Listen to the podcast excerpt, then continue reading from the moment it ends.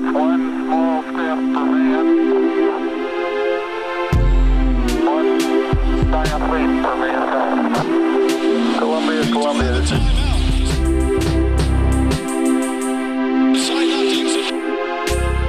Houston, AOS, over. Columbia, how you doing? I hear the the flag now. Cool. Let's do it then. Welcome back, everybody, to the TKW podcast special edition. Uh, it's the end of the season. Things have gone about as well as you thought they might have gone, uh, and we're gonna we're gonna take a look at some of the highlights of the year. So, uh, we're your hosts. I'm Anthony Corbo, And I'm Kyle Maggio. and let's do this. Um, so where do you want to start off today? You want to do you want to hop right into awards? You want to kind of reminisce about the season a little bit first, or what do we think? What was your, what was your high point of the season? Let's start there. What, what, I- did you feel best about this team? Uh, I, I think I think when we all felt best about them was when they started 14 and 10. No, because exactly what I was thinking too. Like right away, that's that was the moment I feel like everyone was just like this. This might happen. This could be you know Derrick Rose, and Joakim Noah could be for real here. Uh, and then we were sorely mistaken. I just that was such a weird time because they had they had a really easy schedule to begin the year and they beat the shit out of or they escaped and beat some uh some easy teams. And I was like yeah, I don't want to get too high about it but good, good teams beat the bad teams. So I thought okay well we're doing one part of being a good team right? The next would be not getting blown up by the Cavs every game. But um I thought we were like heading in the right direction at least. And then not to say this was going to be like a 55 win team, but I, No. I mean, 40, 40 is what I predicted. I, I thought 40 That was was, everyone's like high prediction was like somewhere between forty and forty five, like absolute ceiling. I thought it was reasonable. And then it just, the roof forty five wins. it just, it just imploded so miserable. Yep. Well, all right. So taking a look at where where everything uh, ended up, the Knicks, the New York Knicks, the New York Knickerbockers, the team we all we all love and hate to love and all that good stuff, have finished with the record of 31 wins and 51 losses, uh, and they are 12th in the NBA Eastern Conference. Uh, let's see what other good stats we got in here. Finished 19th in points per game, 104.3.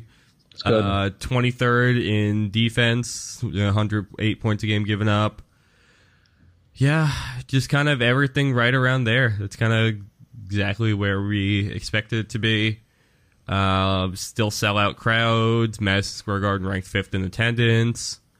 Um, yeah, if you would have told me that this team, wait, did this team, what was the record last year? Was it 30 wins or 32 wins? it was Oops, 32. it was 30. 32. Okay. So if you would have told me this team would have finished with a worse record than last season's team, I would have punched you in the throat. That's kind of amazing to think about. I hadn't even thought about that. last year, a team that trotted out Jose Calderon and Arron Afflalo Bless up. won one more game. Mind you, this is with a rookie Chris Kristaps. They won one more game than a team that started Derrick Rose, Courtney Lee, Carmelo Anthony, Kristaps Porzingis, and some semblance of Kyle O'Quinn, Joakim Noah, and uh, Billy Hernangomez. That is pathetic. I mean, yeah, I mean, Williams effect. That's uh, plus one points for you, my friend. That is the Derek Williams effect. But, but um, I, I don't know because underperform. Everybody had them underperforming a little bit by like their metrics and everything else, and even like the harshest of critics. I, the lowest I saw was like 35 wins, Yeah. 35, 36. So, I saw so a couple of a couple of guys dip into the twenties, but you thought that was just typical Knicks hatred. But there there is some a lot of it is is deserved, but there is some odd Knicks hatred which I never understand because the Knicks suck. That we're never good. We're never good. Just leave us alone. We know we're not good. But anyway, um, yeah, I, I don't know. It, it that's what bothers me a little bit. I I would have liked to see this team. I really, honestly, I, I understand the tanking aspect, and hopefully we, get something good now. Hopefully we uh, end up in the top five by some miraculous stroke of luck. But uh, I really did want to see Kristaps get into the playoffs this year. I really did. Yeah, I thought that I would really have been huge for his development, especially like this would have been a great year for it too because you had Billy breaking out. You know, you could have given them some like time and not even to win anything. Like give them give them the chance to get their asses kicked, get it out of the way early, and then you know they could just keep on building from that. I don't know. It's just like I you I mean you could see the writing on the wall. Like it would have been nice to get them in there. It would have been nice to get like you know uh, Chasson Randle in there if he maybe is going to uh you know stick with the team past this season. Some of the younger guys, you know, there was five. Ron Baker would have been maybe nice to get him some playoff experience too if he sticks around. But yeah, I mean the big part is really Kristaps and by extension Billy too, and it would have been really. I think it would have made for a nice season next year for Kristaps just to get his ass kicked in the playoffs a little bit. Yeah, and, and especially too. I mean, the way this year has gone, uh, you know, which again, I, I still don't. I heard. Uh, I've only read his name and never said it out loud. Tom Haberstroh from ESPN. Uh, today I was watching Sports Center because I finally got internet in my home, and uh, yeah, so. Uh, I was watching Sports Center. He's like, "Yeah, it feels like Chris Kristaps really took a step back this year," which I still don't get that argument because the guy averaged over 18 a game while finishing as an elite rim protector with similar rebounding and block numbers. And that it's a little bit lost to me how people think taking a, a four point per game leap is taking a step back while also improving his rim numbers. I I, See, I my- get that. I get that maybe behind that is is health. You know, he took a big step back in, in health. You know, he had a lot of talk about wanting to play 82 games. Everyone kind of expected him to be able to, you know, continue his like continue his pace. He wasn't exactly healthy last season, but you know, I think it was people wanted him to be able to play out even the end of the tank or whatever and show some like some big flashes, you know, put up some 30 point games or something like when there's nothing to play for. Uh, and that was kind of the disappointment that we did, just didn't get. Well, let me ask you this: Is it really a disappoint? Is it really a disappointment based on his own individual play, or is it a disappointment in comparison to Karl-Anthony Towns, who took? I mean, he had an incredible rookie season, and he took sort of a similar leap scoring wise as Kristaps did. Now, Towns is far and away the best player from that draft, but Kristaps is looked at like a pretty close, to some degree, close second. You know, and so is it really that Kristaps took a step back or played worse, or is it really that Towns is now averaging over 20 a game and we want KP to take a similar leap and he just missed it? it is a, it's a little bit of both. It's uh you know KP he's not he's not Karl-Anthony Towns. They may play with the similar skill set, but when it comes down to it, you look at just the way they move around the court. They're very very different in the way that they work. Um you know, that being said, everyone is going to look at Karl-Anthony Towns as that um you know, pillar to hold Kristaps up against. And it's not, you know, I'm I'm kind of I feel like I'm over that now at this point. I'm just like I don't care. Like I love Towns. I think he, he's I mean he's already a fantastic player and I think he's just going to get better from here. But I'm not going to, you know, keep comparing our star player to him just because he was taken, you know, 3 spots before him. So, you know, it'll it'll happen. Like no everyone develops at different paces. It's not going to there's no set guideline for this or anything like that. It's just gonna you know let Well- let Chris Ups do his thing without having to deal with the you know Karl-Anthony Towns chip on the shoulder, and I feel like everyone's gonna be happier for it. Well, well, yes, that's exactly it because that's sort of the dangerous rabbit hole you could fall down because, um, to a different extent, look at the comparisons that always get drawn to everybody from LeBron James draft class. You know, Right. every like like Carmelo Anthony and Chris Paul are always judged extremely hardly, uh, extremely hard in comparison to LeBron, because while they're still great players who have had extraordinary careers, they aren't LeBron, and thus, well, LeBron got to six finals. You're telling me Carmelo couldn't get to one, Chris Paul couldn't get to one, so it becomes unfair. You start to burden these guys with expectations of other players, and that's why I want to be careful with Kristaps because it's like there's this narrative that went around, and I haven't agreed with it all year. I, I felt I pushed back a little bit on pods in our you know text and everything else because uh, to me it doesn't feel I don't feel comfortable looking at the body of work he's put together, the stride that he took, at least in scoring. he he took a step back. If you want to, I think a step forward. Really, he averaged 18 while being an afterthought in the offense for the most part. Right.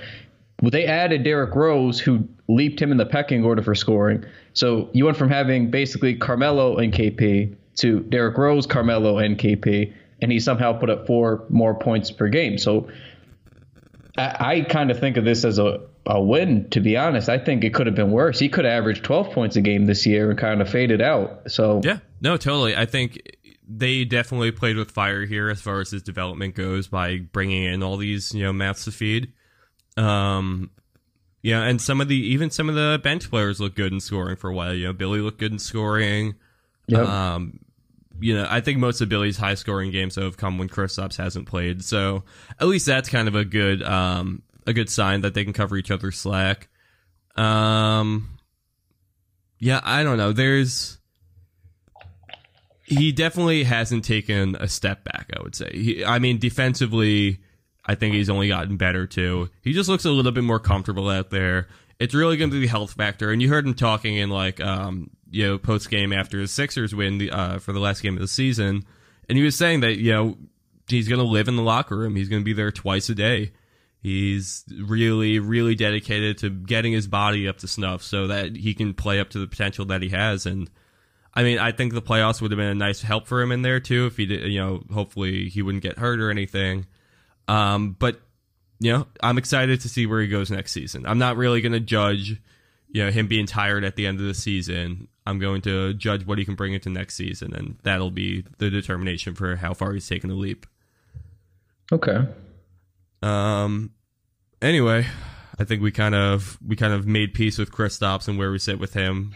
Want to Yep. hop right into some end of season awards. Sure. So, all right. So we have a couple of the traditional ones. We got MVP. We got most improved, six man, defensive. Uh, then we threw in a couple of couple of made up categories in here too. I might even throw a couple extra in as we go along the way. So feel free to do the same. Um, so let's start with MVP. My vote for the Knicks' most valuable player of the season, just in terms of consistency and what he's brought to the team since he's been given his opportunity and how well he's managed to stay on the court was a big part for me too. So I'm going with Billy Hernangomez for Knicks MVP of the 31 win 2016-17 season. I mean, I, I don't want to. I don't want to like sneak too far down the list of awards that we have here, but um, I I agree. Willie should uh, Billy should win something. I, I think I'd put him under the most unexpectedly good. We'll get down there, and I'll make my case there. But Fair. my MVP, my MVP, I, I think I, I don't want to get like. While Billy's a good one, Billy's a good one because he definitely had a strong push there towards the end. I'm going to go with Carmelo. Now, Okay. it's not just play, it was the off the court stuff too, because uh, I, as much as we all kind of wanted him traded for the long term outlook here and we wanted to get some things of value, um, I found myself rooting very, very, very, very hard for Carmelo in this uh, Phil versus Carmelo thing. So, Oh yeah, me too. so the way he handled it all year and he really had a really he had a really rough start to the year the the first month or so and then he just kind of caught on fire to make that all-star push so you know i i'd probably give it to him he, he really played well for the duration of the year after that first month and a half or so because he got off to the worst shooting start of his career and then after that he just took off so i'd probably give it to him because just all around play based on that he didn't he was kind of consistent after that first month or so and then you got to deal with the off court stuff, and he was fairly consistent with that too. Just he took all you know, kind of took everything in stride. He poked a little bit back. He didn't really uh, make waves with anything he said. He just kind of tempered things. So I, I'd probably go with Carmelo. He had to deal with a lot this year. He did. He had to deal with more than they've ever thrown at him, and you know he's definitely. If there was an award, an award for most resilient Knick player, uh, it would go to Carmelo Anthony this year because, like, man, goddamn, Phil, like, how are you gonna do a guy like that? Like, you're trying to just push him right out the door at every turn you have. You haven't spoken to him all season. I mean, Mel is saying he's looking forward to getting face to face time with him in an exit interview. Which which is odd because I mean that's that's the president GM of your Right. team. You would you would think you'd maybe communicate a little bit more more often, Right. Or at least once during the year. But uh, what are you gonna do? Yeah, so like he's just trying. Like you're right, Melo has had to deal with more shit than I think. Even a lot of players around the NBA, even more shit than most stars in the NBA have to deal with. And uh like he's gotten, what, what player could we compare him to? He's gotten like Andrew Bynum level of shit this season. Like he's gotten like just no love from anyone around every corner. He's gotten like Dwight Howard, like end of Orlando days kind of hate this Yeah. season from the team. Like, yeah, I, I would say Dwight's more accurate because, you know, Mel, like for example, the All Star game w- was a, a really good one because as soon as they announced he made the All Star team, everybody piled on it about, you know, uh, it was a joke. He doesn't deserve it. Anything else, which isn't exactly true. You could argue that, you know, and I argued that Bradley Beal absolutely deserved it more. He did. The Wizards are a contending team in the East. He had a phenomenal year. He stayed healthy. He was lights out. Bradley Beal should have made the All Star team, but he didn't. So Carmelo made it, and guess what? Carmelo was also deserving. At that time, the Knicks had fallen out of the playoff race a little bit, but they were still there. And he had really come on right before the All Star game. So while he might not have been the most deserving, he was still deserving. And then everybody wants to, you know, overcomplicate things sometimes. And we do this every year too, because look how many years did we complain like LaMarcus Aldridge couldn't make it, then he started making it, or Damian Lillard couldn't make it, then he started making it. You know, it's Right. Bradley is going to make it going forward. They gave it to Carmelo. He was also deserving. It's not that big of a deal, but he got it's he gets a lot of shit. Carmelo's last uh, All Star vote, right? I mean, like Uh, even if you go, barring barring something, you know, we we knock it out of the park with this draft next year, and he leads a young, resilient Knicks team to the playoffs. Yeah, I, I would imagine this is the last one for him. All right. Yeah, I mean, I I definitely understood the argument, even on just like a less ceremonial level of giving Carmelo the uh, the All Star vote, but like it was just because it was Love who got hurt and couldn't make the team, right? That's why they gave it to Melo. Like if that's all right. So you got a forward out, and you got uh like a you know guy who can play uh, like power forward mostly. You got a four out. You're not going to replace a four with with Bradley Beal. I know that's not really how the All Star game works, and everyone just kind of plays however they go. But like, I guess if you're trying to do replacement, it would make sense to me to replace him with the same position that he plays at. Find the best player who like who plays at that position and bring him in. And I think that at that time in the Eastern Conference with Melo. Yeah, it, it, you, again, I think Beal deserved it more, but uh, it, it's really it's really not that big of a deal that Melo made it. But again, it's Melo, so Yeah. you know ev- everybody wants to be fake mad online. So All right, let's move on. Um, most improved player on the team. Who do you got? Uh, it it's it's a tie up, but I'm gonna give uh I'm gonna split it the way I, I think it should be split for the next award too. Um, I was gonna go between Justin Holiday and Kyle O'Quinn. Yeah, me And- too. Exactly I- that. Yeah, and I, I think I think uh, we'll, we'll get to Justin Holiday, but uh, Kyle O'Quinn just really came on. I mean, in such an inconsistent offense, he found like a nice little consistent offensive role for himself with those little uh, jumpers. And I, I mean, the the second chance points this year, the offensive rebounding. I mean, he still wasn't really great defensively, but you know, he, he's still fairly young. He's still developing, and he kind of took a, a nice little stride this year. So I was I was really and I, we've talked about it in length, but I said some nasty things about Kyle O'Quinn to start the year, and um, he's uh You did, friend. yes I did. I probably got us blocked, and you know he's been just he's been one of the bright spots this year. I, I've enjoyed I really enjoyed watching him play this year. I have. Yeah. So Kyle O'Quinn. Um, I, I gave most improved player to Kyle O'Quinn as well. Uh, for all the same reasons you just said, you know, it, and also just like, you know, I'm enjoying having him on the team. Like, I really enjoy watching him guy. play. He gets fired up. He's like, kind of like exactly what we want from Joakim Noah without going too far. Not necessarily in play, but like in attitude and kind of what he brings to the team. Uh, Noah's just a little too animated sometimes, and like O'Quinn is, but he kind of has fun with it. So, um, Yeah, I'm giving it to him for all the same reasons. I'm not going to spend too much time on him, but do you how comfortable at this point in time, like moving forward, are you with a uh, Billy Hernangomez and Kyle O'Quinn kind of one-two punch at center? We're gonna not Um, talk about Joakim Noah right now. I, I'm not really all that comfortable with it, to be honest. Only because, not that I don't like those two guys. I think obviously they're better than Joakim Noah, and I and I like them more. I enjoy them more. But I worry that um, the tandem there is just too offensive oriented. You know, Willie's going to beat you up around the basket a little bit more, and uh, Kyle O'Quinn will drag you out for some mid range and some, you know, but there's not a lot of the defense there yet.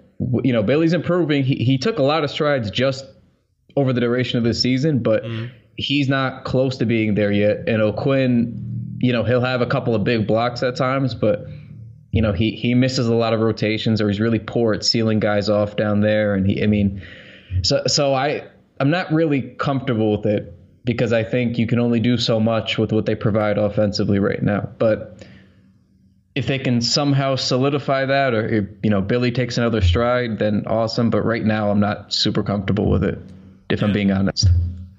Um, I am comfortable for it, if only for the reason that, I mean, I don't. We're not. We're not trying to win next year, are we? I don't know. Like nobody. I I literally don't know what's gonna happen. So, if it's like let's build and develop a little bit, then I love the combination. I think that's a good, uh, you know, really solid, you know, tandem to develop. But if we're trying to win, yeah, they're they're not going to be able to to quite keep it together. Um, six man of the year. Uh, Justin Holiday. I, I, I I was pleasantly surprised. I know he was the throw-in from the Derrick Rose trade, and um, kind of an afterthought. But you know, he he is who he is as a player. He has been for a few years. He's 27 years old, going to be 28.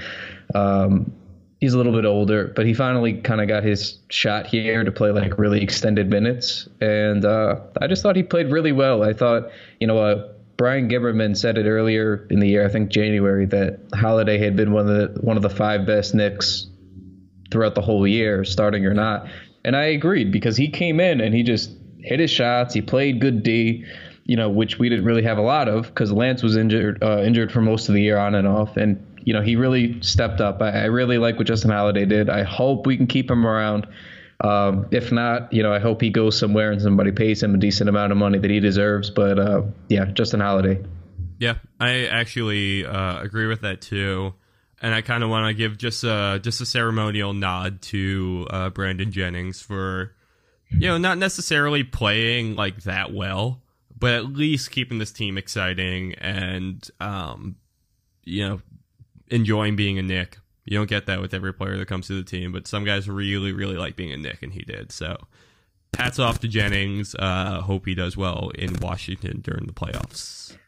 Yeah, I hope I hope he just has a little bit more consistency. He had none in the regular season, so I hope he just kind of catch, catches fire here. Washington's fun. Yeah, I mean, I, I just like him. You know, there's players that uh, once Knick, always a Knick thing kind of grinds me up sometimes because it just does not apply. I mean, we made a list of the worst players of the 21st century, and like there were so many names on there and so many like disagreements. Like, yeah, you might always be a Knick after that, but you're not going to be liked. But Brandon Jennings is one of those Knicks who I'm gonna like him moving forward. I liked him beforehand. I liked they played for us for a little bit. It wasn't great, but fuck it, I like the guy. So I was hoping we got one like random 50 point outburst when he was here, but yeah. because a lot of high assist games though. He had uh he had like over ten assists several times. So I'll Yeah. I'll take that. Um, okay, and defensive player of the year. oh, that's that's sort of I like know. a that's sort of like a woof kind of. Oh God, uh, I went with Chris Stops. Kristaps is. I was gonna say Kristaps is fair Kind of by default, like like I probably the- I think Lance Thomas is probably the best defender on the team. Um, but he just like he he wasn't on the court for a lot of the year. Like his overall defensive impact to the season wasn't that great if you want to look at it in like you know quantity. Um, there's I don't know. I just because Kristaps was like leading in rim protection for a while, and like you know he might not have maintained, but he like at least was able to uh you know to do that and show some flashes. So Uh, oh God, all right. Uh, I think while that's a, a perfectly fine answer for this particular team, I think uh, I'm just gonna go with Courtney Lee, based Okay. solely based solely on the consistency aspect of it. Like, he was just more consistent on offense to me than anything else, though. yeah, he was defensively though. Like, the only reason I'm gonna give it to him right now is because for to discredit the Kristaps argument slightly. Okay. it, it was black and white wherever he was positioned because when he was positioned properly or they had him stationed around the rim uh, for any duration of time, he was an elite rim protector. That's that's cut and dry. That's there. However, when he was dragged out to the perimeter, he was a horrendous defender. So I have to kind of consider both. Whereas Courtney Lee, I mean, he just if there was anybody else besides, I mean, it, it really kind of comes down to those two. If we're thinking about it, those two, maybe Justin Holiday, but he didn't play as long of minutes. So And I, I yeah, more valued him for like his ball movement and offensive contributions more than anything. But like with Kristaps, like I get the you know not great perimeter play or whatever, but also at the same time, like he's seven foot three. Like no, I don't care how much of a stretch for you are. Like you're not gonna defend all that well on the perimeter when you're this huge, unless you can like literally stick your hand up and like sl- at like a 15 degree angle and just block every shot the guys put up on you. But like that's not gonna happen. And I, you know, it kind of is the same thing. Like if you were to drag Courtney Lee to the rim, he's not gonna be that good of a defender up there too. So I'm kind of I'm looking at the at the stats from both sides, and I just feel like what Kristaps provided on the rim was more beneficial to the team than any defense that any of the perimeter guys uh, contributed on the perimeter. So Yeah. I mean, it's not. We could go all day with this, but there's really no good answer to this because no, this team was 23rd in defense, and even that seems kind of high. yeah, I- I'm kind of split on it, but it, it'd be Yeah, or it, it'd be Courtney Lee or Kristaps. I I would go Courtney just, but it's sort of splitting hairs here. This team sucked. right. It's really That's all it is. There's yeah, it's just splitting hairs. Um, all right, so that's kind of that's kind of all we had for the standard awards. But uh, do we want to you want to make up a couple as we go along? sure. All right, so we hinted at most unexpectedly good, and you're going with Billy for that one. You were saying, Yeah, only because like we we didn't really know what to expect from Billy, and you know, even once, I mean, he was kind of buried to begin the year. You know, he, he was buried on the bench. Joakim was playing big minutes. You know, after that little minute restriction stretch, it was like him or Kyle O'Quinn, and that was it. We we saw like one game from Billy. He'd play pretty good, and then we wouldn't see him again for like four or five games. So he like Ron Baker got some chances early on because of like injuries and you know AWOLs and absences and other random things like that. But um, I think just kind of Billy just kind of came out of nowhere, and then he he I mean the last two months that he was starting, I think he averaged a double double or he was damn near close. So not that that means it's a surefire thing going forward if he had the starting job, but I mean that's kind of hard to overlook. I, I think it's kind of got to be him. His whole second half of the year was just phenomenal considering the dumpster fire that this team became. So I got to give it to him. um, yeah, agreed. A great pick. I'm going with uh, Ron Baker because as out of nowhere that Billy Hernangomez came from, Ron Baker came way the fuck out of nowhere. Like, like cornfields. I'm talking about. He came from Literally, literally Wichita State. He's he's a fucking children's author, and he was a he- point is- this year. Is he really? yeah, Children's you about his book? Was it Oh, "You're Too Big to Dream Small"? oh, that's excellent. It's on Amazon. Just totally check that out. Um, yeah. So we have like a children book writing floppy haired lacrosse midi who ends up outplaying Derrick Rose at parts of the season and you know is our starting point guard by the end of the by the end of the year. He outplayed uh Chasson Randle not once but twice. Um you know, it's he's a guy who surprisingly, and I in no way thought I would say this at any point in the, you know, in the preseason or even like up through like maybe January.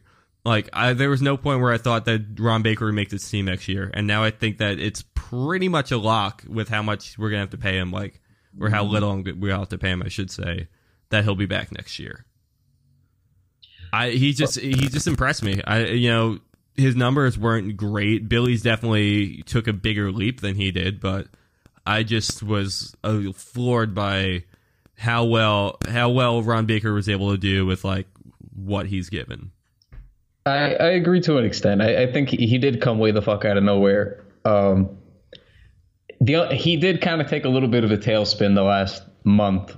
Oh, that's that's my only.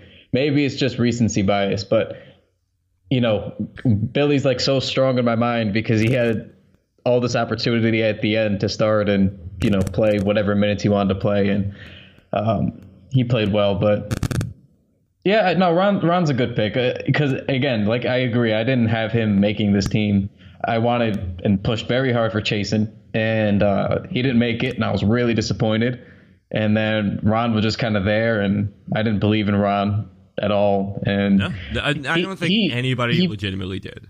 He played uh, pretty well. I'm going to uh, maybe his publisher believed in him. Maybe his publisher. Maybe um, I'm going to try to use some gymnastics to not use the uh, the white words that are typically associated with uh, white players who are of his stature. But um, I think he I think he played really well given his circumstances. So I think he, you know, he, but he fits that bill. Like he's a scrappy player. Like he, God, he's so scrappy. He does the so most scrappy. with the least. Come on. um, he's like, I feel like he's kind of, you know, it's. I'm making the comparison. You're saying not to, but he seems like good guy Delly to me. He's like a nice version. He's like the the Dellavedova who won't kick you in the balls. Like he's just kind of. You know, and even if he does, he'll like give you a, like pat you on the back and be like, "My bad, dude. I needed to." um, or like send you like a thank you note or something. That was good. Yeah, yeah. I good. don't know. Ron, Ron is just uh, he just he just did it for me. Like Billy's gonna be the better player. Billy's probably gonna have the longer sure. career. Billy for will sure. probably stick with the Knicks a lot longer than Ron Baker will. But for this moment in time, this glimpse, this is like basically the the the third Anchorman movie here. This is the continued story of Ron Burgundy in the form of Ron Baker. That's all I really need. That's all I really need. Um. All right. Do we have a consensus agreement on who the most disappointing player is? We we are going to just say you, two words here. Yep. You we're going to say other Knicks fan. We're going to say two words. We're going to keep it moving because we've pounded this into oblivion. It is Joakim Noah, and there is nothing else that needs to be said. Except I want to just say uh, how bad how bad do you have to be? We all knew that 72 million was going to be bad. We're like, "All right, that's a lot of fucking money." But how bad is it that you got to get your knee scoped out, your shoulder fixed, and you got caught using PEDs all in like the second half of the year after flaming out? Cuff. Yeah, I, how? Like how? The, how did all of those things happen in like a six week span. It's because he's like hanging out with this mystery girl in like this mystery land. Have you seen yeah. those, Instagram yeah. posts?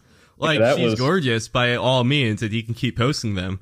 But like he's basically just I, I peyote maybe ayahuasca something. He's on some kind of like crazy drugs down there that are making him like I don't. It probably wasn't even a PED or anything like that. He's just hanging out with Phil now that he has the time. He's got the Zen Master all up in his mind. This is all speculation again, too. Don't quote me on any of this. But you know, he's just. Uh, I think he's getting spending a little bit too much time with Phil in there, and it's uh, influencing his decisions. And you know, it's probably just because he's not playing. He's just taking worse care of himself. In all seriousness, like it just it just seems like the injuries start piling up when guys start playing a little less and less and you know i just i'm just wondering when it's going to be too much for him to recover from yeah no i I did enjoy Prime Joakim Noah. We have said this both of us various times, I but Joakim Noah. He was great. Like I didn't. But he sucks. The problem with Joakim Noah this year is that no one thought he was going to be good coming into the season. Like, and then he was worse. I know that's that's the whole thing. Like that's why he's most disappointing. It's not because like he was bad. Like I think everyone knew he was going to be bad. We knew he'd be bad, and Like, he was no one worse. was excited about this, but he shattered the floor. He just like, oh my god. That's that's the worst. I think th- that's why he's got to be up there for like worst Knick of all time because we had no expectations other than he'd be awful. Not even bad. We're like, wow, this is going to be horrible. I didn't think he was going to play 30 minutes a game. Like, I, I legitimately thought that he would have a year or two left as a starting center and then immediately go to the bench for Kristaps at the five. Then, you know, that was the original plan, right? this was such a spectacular flame out of the likes. I don't think because it's so mixed. Like every time you think that there is no more nixing to be done, like every time you think that they've kind of capped it, maxed out, they have no more methods to be nixy. They find a way They just to nix be. you harder. They just nix you harder. It's incredible. It's- it really is. My God. But let's let's move on from Joakim Noah, Yeah. please. Do you have any uh any other end of season awards you can think of? Let's see. Who, I- who is the? Hmm. I mean, I was trying to think of like most incompetent front office guy, but I mean, And we don't. That's just a It's a- just revolving door of misery. That's yeah, no brainer. Um, do you have any any James Dolan predictions for next season or he's gonna suck. off season? Well, like Yeah, like this is this is a quite the intense season for uh for James Dolan. Like he's been a dick and by all means just like a terrible owner for you know years and years and years now. But this season was spectacular. I mean, he just he fucked up Charles Oakley. He like he's messing with Melo. He's all he's like messing with every like every little thing that Knicks players hold like pure. He's calling guys assholes. Like he's literally just calling the fan base an asshole at this point. He's like, nah, I don't care. I'm just gonna you know keep getting my money and keep on selling out Madison Square Garden. I mean, like there really is no solution to this this problem. But I don't know. At least we can get some entertainment out of it. I wonder what he does next.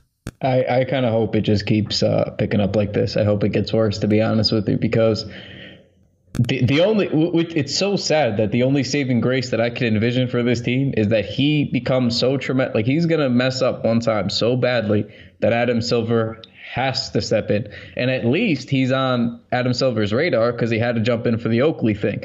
So. And then uh, the next time, he, true. Yep, and the next time he called the fan an asshole, remember, Adam Silver had to say publicly or whatever, they had to get something from saying that Adam Silver was not going to intervene with that situation. So in the past, he would just kind of do whatever, and then it was James Dolan, it was his house, he did what he wanted. But now this is two incidents in a row where one time Silver was consulted, and one time he chose not to step in. So it's sort of encouraging to me that Silver is now always watching big brothery like it's it's kind of nice Right, he's on his case. Like it's gonna happen. so so i'm i can only hope that dolan and maybe that's why he's acting up now. Maybe he knows that he's under watch and he doesn't like it. You don't know. But i, I hope that i really honest to god i hope things get so so awful in the next couple of years that silver forces him out or So- that, that yeah I, that's all i have. Skeleton in the closet or something. By the way, uh, that fan who uh, who Dolan called an asshole a couple weeks ago, uh, his name's Mike Hammersky. I just want to throw him a shout out because uh, he's a longtime Knicks wall reader, and uh, you know, really taking one for the team here and uh, starting to progress this uh, this Dolan dialogue a little bit. So, thanks for another strike on his record, Mike, and thanks for checking out what we do. yep Um, let's see, let's see, let's see. All right, let's uh, let's talk about the off season here. So what what do you want to do? You want to rebuild, right? You don't want to you want to go for win now. That would be a bad move. there is no win now There's no win Yeah. now. No, There's no window. I- there's no. The I is the keep- floor. yeah this the ceiling is the the metaphorical floor and i, I want uh i want everybody gone I, I just want uh, Kristaps, Billy, uh, Courtney Lee. If we can somehow keep Holiday for cheap, Holiday. I think we still have O'Quinn on contract, dirt cheap contract. Sure, we can keep him. He's a solid piece. And I just want everyone else out. I really do. And um, You got to keep Lance Thomas. He's around for a while. oh, I do like Lance. Yeah, I, I want Lance. He's uh, yeah, it's he's a cheap deal. he's yeah he's not bad. He's guaranteed through 2019 at like seven million a That's year. that's fine. But that's but that's a guy. I mean, we talked about it before. He, he's a nice vet to have on with everything he's been through. So that that's a guy I'd want around KP he and Billy. spots, but Yeah. Uh, so I so that's that's a good base, I think, and uh, from there, just vets. Uh, I mean, sorry, just rookies. I mean, we have uh, the vets we need, I think, and just just I don't know. Even Melo, Melo's been a solid vet, all things considered.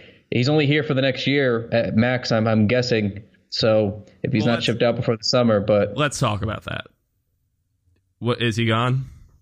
I don't think so. I I think he's gone. I don't I- know to could- where. I haven't looked it up quite yet, but Be- because to me, he still has to waive the clause, and I think when teams were going to press for him more would have been at the trade deadline. That's usually when contending teams are going to take that big swing. Like for example, the Raptors. The Raptors just started chucking everything at people. They got Serge Ibaka, they got PJ Tucker. They're swinging for the fences. So they didn't really care what they gave up because they wanted to try to win now. And I think in the draft, you're not going to really see that same kind of urgency from teams that Melo would waive the clause for. See- That's where my concern is. I'm thinking that the situation changes a little bit from where it was over the trade deadline because Melo's got so he's got three year he's got two years on this contract, right? He's got the early termination option in you know 2018, but I'm sure he will pick that up. Um, to me, that signals that he thinks he at least has two good, two prime years left. Um, and then you know wh- whatever that means right now, I think he still thinks he's got two highly competitive years left in him at least, and then still some years of good basketball ahead of him after that. I'm starting to think that he might want to take a look at a team uh, because you know it's going to be hard to facilitate a deal with this contract, and there's only so many teams that can really take him on or has the pieces that the Knicks are going to want. So I'm thinking that he might kind of take all that into perspective and say, you know what, Team X is looks like they're pretty close. Like it's not one of the teams I wanted to go play for. It's not the Clippers. It's not the uh, you know, it's not the Cavs.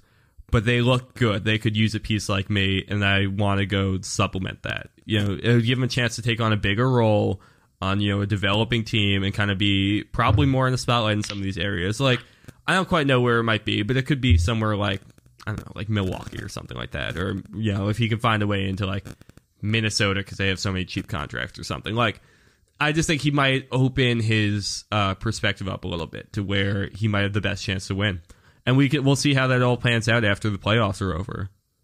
Yeah, I just it always comes down to the the trade clause for me. That that's what I worry about the most. And I feel like if he didn't move it now, when you know, for example, like Love got injured, and he we'll eventually find out what because this is what always happens. We always hear the reports first, the rumors first, and then like in the summer we find out like the real details about the real stories about what happened. So.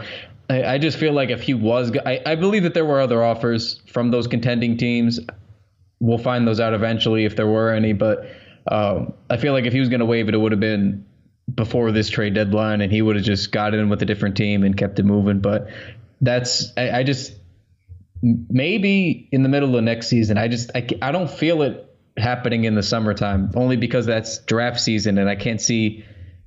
I'm just I'm so on the opposite end of that spectrum, in my opinion. I am like I feel like the best time for him to be moved in the time when pe- teams will be most hungry for him is going to be the summertime. You know, Melo's not a player you can plug in in the middle of a season and then go with. It's not going to work out for everyone. He's the kind of a guy that you got to pick up at the in the off season. You got to work him in a little bit. You got to kind of build around him a little bit or shuffle the deck a little bit around him. Then that's just Yeah. so much easier to do in the off season. Plus, you have teams with a lot more salary cap availability, and like teams with like a little bit more direction with how they think that they're um how they're going to go the next year. So I just I have a very strong feeling that he will be moved this offseason. It's fair.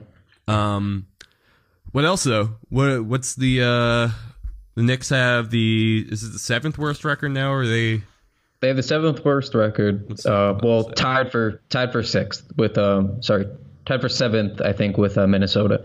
that got out of hand and quickly. it's it's it's it's a coin flip, which whatever. But I, I'd I'd like to imagine we're not going to be seventh. You know, I, I'd like to think we're we'll be fifth or sixth or even fourth. I don't think top three. Despite the chances, I, I don't think top three is, is going to happen. You never know. You honestly never know. But I'm gonna sit I- the lottery right now and take a Thon. all I'm saying is, and you can't convince me otherwise, especially Bailey and Brendan, I want De'Aaron Fox. I want De'Aaron Fox.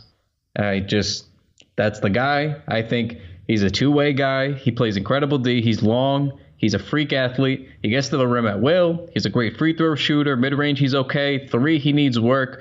But apparently, college scouts think that uh, free th- uh, free point free throw shooting is a better indicator Yes. of uh, three point shooting.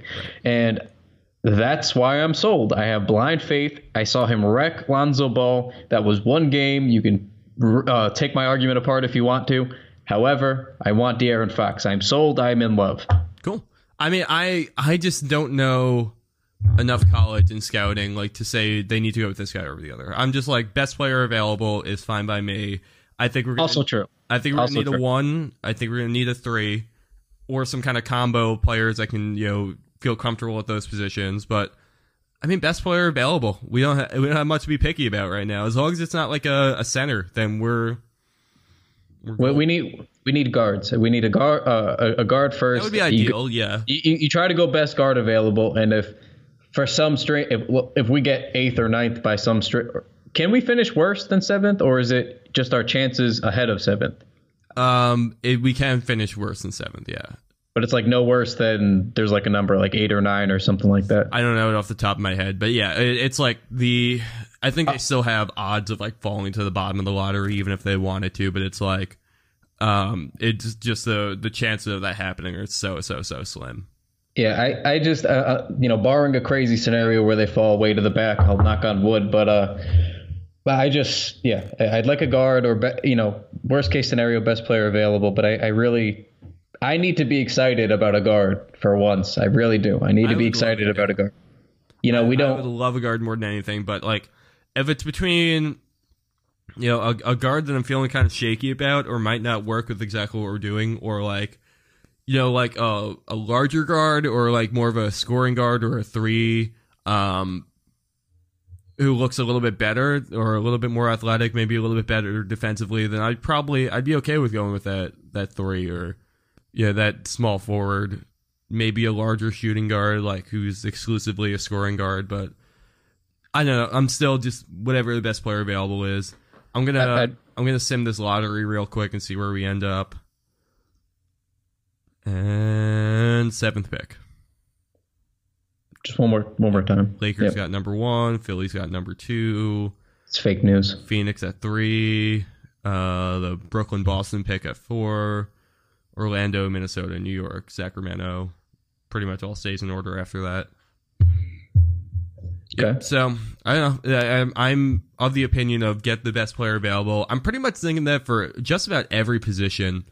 Like if we can re-sign Justin Holiday, then I'd be really happy about that. And I think Justin Holiday and Courtney Lee, I'd be, I'd feel good about for another year as a two guard rotation. it, if Monk was there, I would still. Even with Yeah. those guys being there, you know, Holiday and Lee, they are a little bit older. Like, if you really intend to do a, a rebuild, or you just go with the best guys available and you figure it out. Like, Yeah. who, who's uh who's the forward that uh, Bailey always talks about? Is it Jackson? uh, yeah, he's big. He's big on Josh Jackson. So, so I think I think uh you know Jackson would be. Not, I mean, he's a three, but then again, Melo's gonna leave. Right, I- that's why I'm cool I feel that, like, like, yeah, I feel like we can't go wrong. To be honest, I think as long as we're we're in the top ten, I think this is such a deep top ten.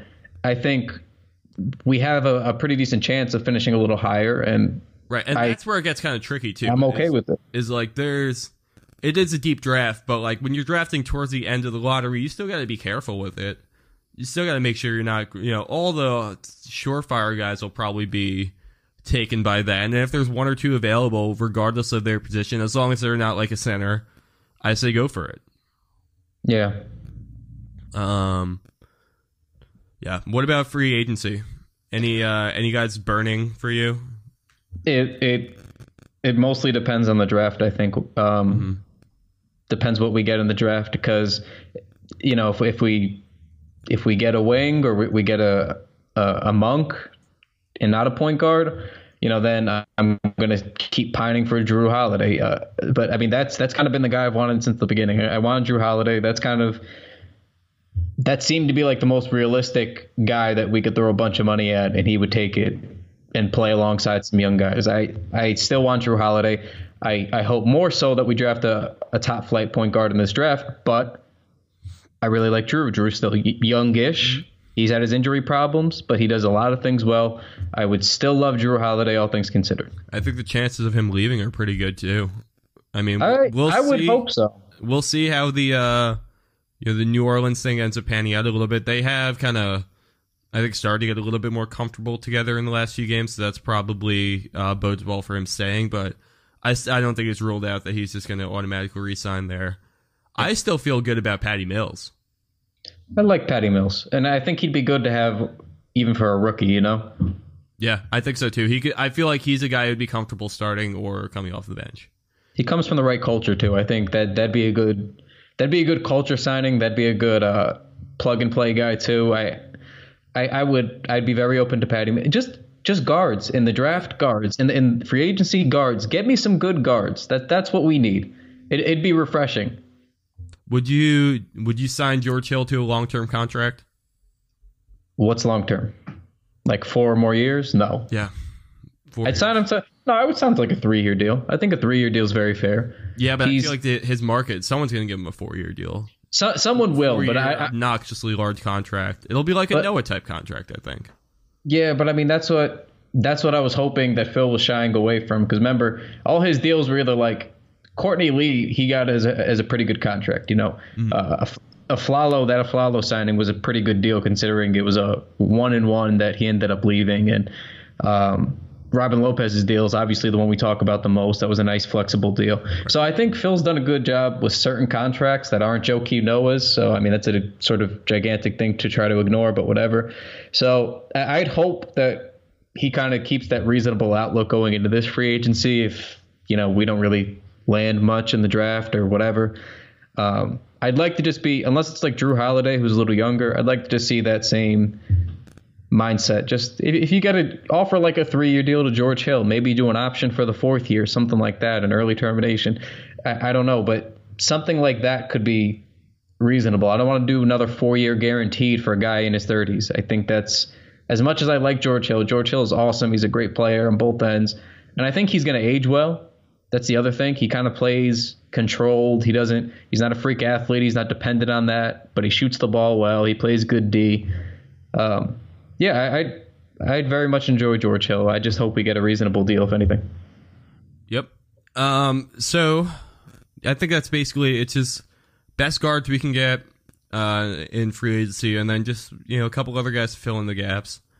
Um. What about rookies to keep around? Are we? I think it's Ron Baker probably. Would you keep Chasson Randle?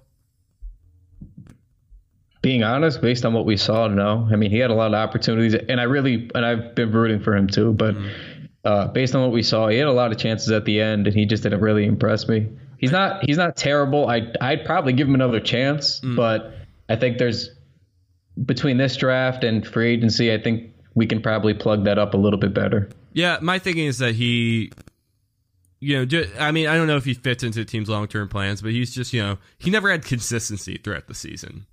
You know, he played in Westchester for a while, and they played for the Sixers for a bit, and then he went back to Westchester or signed with us or whatever it was, and he's just been up and down all over the place. So I can ima- I can see him being just tired by the end of the year, and that's kind of why he didn't uh, quite meet expectations when he came back to the team. But I would. It would have to be like a two way kind of deal. I don't know if, if those start this season or not. The uh, those new D League contracts, but um, you know, it'd have to be it would have to be under the assumption that he would play for both Westchester and the Knicks in probably limited minutes. But I would give him a second chance. Yeah, I think he deserves another uh, another shake here, but I, I was a little bit disappointed because I, I really wanted him to do well, and I didn't see what I thought we'd see from him. So He get. It is what it I is. think he'll get a training camp with us at least. I mean, yeah, I think I think he'll get a training camp. He'll probably be back through um, preseason as as well. I'd imagine. Um, you know, but we'll we'll see. yeah. Um, who else are rookies? Ndour. No, Yeah, I don't really. No, really not- not for a- year. not at all. He, he's a great athlete, but there's nothing there's nothing there. Um, Plumlee.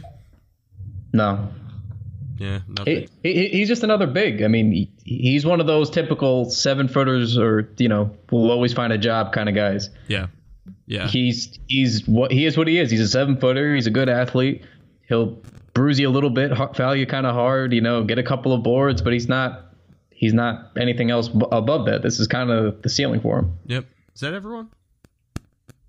Kuz, Kuz. Kuz is Kuz is still signed though, right?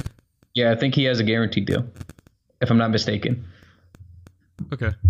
Uh, yeah, yeah, he is. So, okay. Um, I mean that's cool.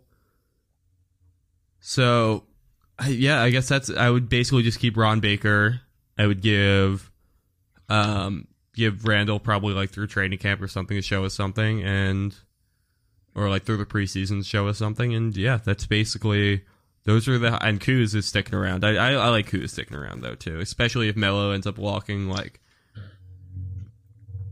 um, yeah, but that's about it. Um, oh, we have the burning question of Derrick Rose. It's. I've tried to be reasonable about Derrick Rose the whole year, as you know. You know, I understand the off-court issues, and people can feel about him however they want to feel about him as a person. On the court, while he was, um, you know, just atrocious defensively, he did a lot of good things offensively. That's it's scoring. You know, you can say what you want about the assist too, but scoring, he was efficient. He was good. He we haven't had a guy to get to the rim like that in a while, and it was a different dimension to the offense. Um, he was good offensively. That's kind of what it comes down to, scoring wise. He was efficient, and I, I wouldn't want him though. I mean, that's sort of what it comes down to. And you know, if you told me he'd average 17, 4, and 4 for the next four years, if he was, you know, you know that that'd be nice. But I mean, he, who wouldn't want that? That's actually pretty good. It's pretty damn good. The problem is, and, and again, you can get by with guys like that because the Celtics figured it out for Isaiah Thomas. You surround them with the right defensive players, because remember, Isaiah Thomas is the worst defensive player in the league, the worst. So, and he gets all kinds of notice because he's good offensively. So my point is, is that it could work. The reason it won't is because why did he miss the last month of the season? Yeah. Because he was injured. Mhm. And that's why you don't sign him. He's still going to look for a max. Someone's going to give him a bunch of money, Yeah, and I hope it's not us because I don't think he. I don't think he gets his max though. I don't think he's going to get a max, but he's going to get a lot somewhere because 17 4 and 4 speaks for itself and he was efficient offensively. There's there's more of a need for offense in today's NBA than defense unfortunately. You need to be able to keep up. You need to, defense will still matter more in the playoffs and whatnot, but you need to be able to score. You need you really really need to be able to score and he can do that. So someone's going to pay him. I hope it's not us and a lot of it off the court issues aside, a lot of it comes down to, uh, you know, just injuries. I mean, we're worried about any kind of injuries, and then he has the the meniscus again, and it's like the last thing we'd want is another knee injury. And meniscus is small. It's small. Yeah. It's this really isn't. It shouldn't be a big deal. It's a big deal because he's already had a meniscus tear and the ACL. Those and- knees can take a lot of shit. Apparently, yeah, so it's you know that, that just no, just please no, just let's move on. You know, he he had a productive year. I'm sure he's going to get paid from someone, but please don't be us. Rose is going to be in a wheelchair and still looking for a max contract. I too am looking for a max contract. Yeah, me too. Um. All right. Last couple of little things here. What do we What do we think about the rest of the East? Is there who Who do you think the Knicks have the best chance of knocking off in the next couple of years? Like, who do you think opens up the door for him to walk through? Um, if we're just kind of speaking about time, I'd probably go with the the Cavaliers. That's a good point. I kind of think of that too. just because like the Celtics are young and kind of on the come up, right? They're they're still flexible. They everybody's cheap. Everybody's kind of you know replaceable if need be. So they're they're going to kind of remain young and flexible going forward for the foreseeable future. You know. The the Wizards, their core is pretty young with Yeah. Wall and Beal. I imagine they're going to keep those guys around together. I think so. So they're pretty young. I don't think they're going to go anywhere. Um, The Raptors might fall out, in my opinion. the, the Raptors might. I They think might flame out. I, I think there. I think Lowry's going to stay, and I think Lowry and DeRozan. I mean, he's this is the best he's ever been in his career is with the Raptors. He's really made a name for himself. Like, like when I look back, he floated around a while, but when you look back on his career, I think you're going to look back on him as a Raptor. And you know, I Oh, think I he's think gonna, so well. yeah, yeah. I think he's going to stay there for the long run. I think that's where he'll finish his career. But that being said, him and DeRozan, DeRozan's still kind of young. He's entering his prime, in his prime. I don't think they're going to really go far for the next four or five years because that's how I'm looking at it. I think the, the team that really makes the most sense because you know the bottom half of the the playoff teams are always a mixture of sorts. I think the Cavs just because they're going to get old. You know, Love's going to get a little older. Bron, LeBron's already what 33. I- I just Uh, think- yeah. I, I think in four or five years' time, I, I think the obvious answer would be Cleveland because all they'd have is Kyrie building around a new phase, a new generation for them. So Yeah, I agree with that. I, you know, I think the other most likely uh, people to drop out is like the Bulls probably won't get their shit together. I don't think. Um, they're, the, they're Bull, the Bulls are just a more competent version of the Knicks. yeah. Um, I think the Hawks will probably fall out pretty soon too, unless they make a big uh, unless they make a big change around there. They can only keep this going for so long. And then uh, uh, Haw- Hawks is good. Indiana's kind of a wild card. It kind of depends on how their players end up going, but. And if they keep Paul George, because apparently he's got a foot out the door. So Right, that's what I mean. Like, you know, Yeah. h- how good Miles Turner gets, how many good pieces they can put around him, Paul George. Like, if Paul George even bothers saying, like, there's a lot of questions there. So they're kind you of don't they're kind of deuces wild there. you don't believe in the reincarnation of Born Ready? No, I don't believe in the reincarnation of Born Ready. Give me a break. All right. Oh boy. All right, we got anything else? Um. Oh. Uh. The Ask TKW. Yeah, so I kind of was just looking through a bunch of those, and we kind of we covered most of these questions already. So thanks for everyone to uh, for writing into the uh, hashtag AskTKW on Twitter. Uh, Thank you, was- Yvonne. Yeah, Yvonne. Like honestly, I hope that you listen to the podcast too, because you've just been killing it on like Facebook and Twitter for us, and we're giving you like a solid shout out here.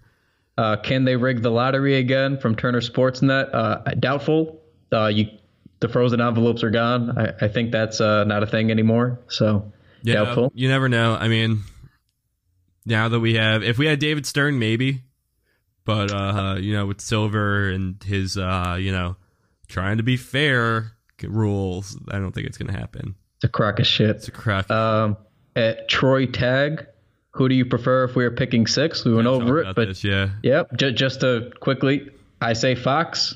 Uh, we gotta we gotta do a little more. We're gonna have a a, dra- a special draft pod, a couple of them. So we'll go over that more in depth. But I, I like Fox at the moment, So and this, uh, this one I like. This can be the uh, the last one here, but yep. should the Knicks consider uh, changing their assistant coaching staff? Should uh, someone who could be their Tom Thibodeau for D?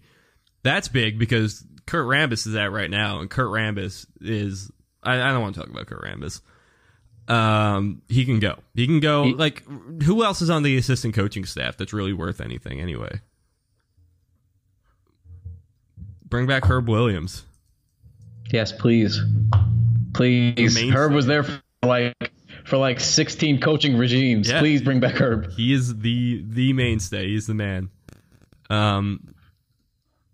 Yeah. So I, I, I don't know. I just think maybe, maybe just not Kurt Rambis. yeah, is like, probably the right answer. anyone who might be like available. The problem is like no coaches have gotten fired this year.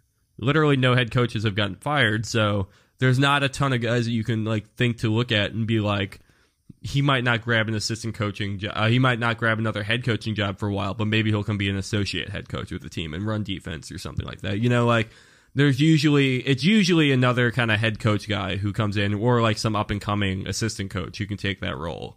but off the top of my head, I really can't think of anybody. And I mean, even if you wanted Ewing, he's locked up now. Yeah, Yep. that's a good point. So I, you know, I would like that. I think that's really beneficial, especially just bringing getting Rambis out of there and bringing someone in to replace him. But, um, you know, that's that's just gonna have to be a wait and see kind of thing. Yeah. All right, cool. Well, I guess that does it for our end of the regular season TKW podcast. Thanks to everyone Yep. for listening all year long. That's yeah, that was really cool of y'all. We really appreciate it. Um, yeah, we got more. This isn't the end uh, for Kyle and I for a while. We got a long, healthy relationship ahead of us, and uh, we're going to be. Don't tell your fiance I said that. I, I will not. Yeah, we got a lot of stuff coming up for like the, um, around the draft, around the lottery, um, some off season things. So stay tuned. We'll be back real soon. Um, and yeah, thanks again everyone for listening. Final plugs here. You can follow the Knicks Wall at the Knicks Wall. You can follow me on Twitter at Wish I Was Corbo. And Kyle is at Maggio NBA. Um, so yeah, thanks again, everyone. And I'll talk to you later, All right, take it easy, brother.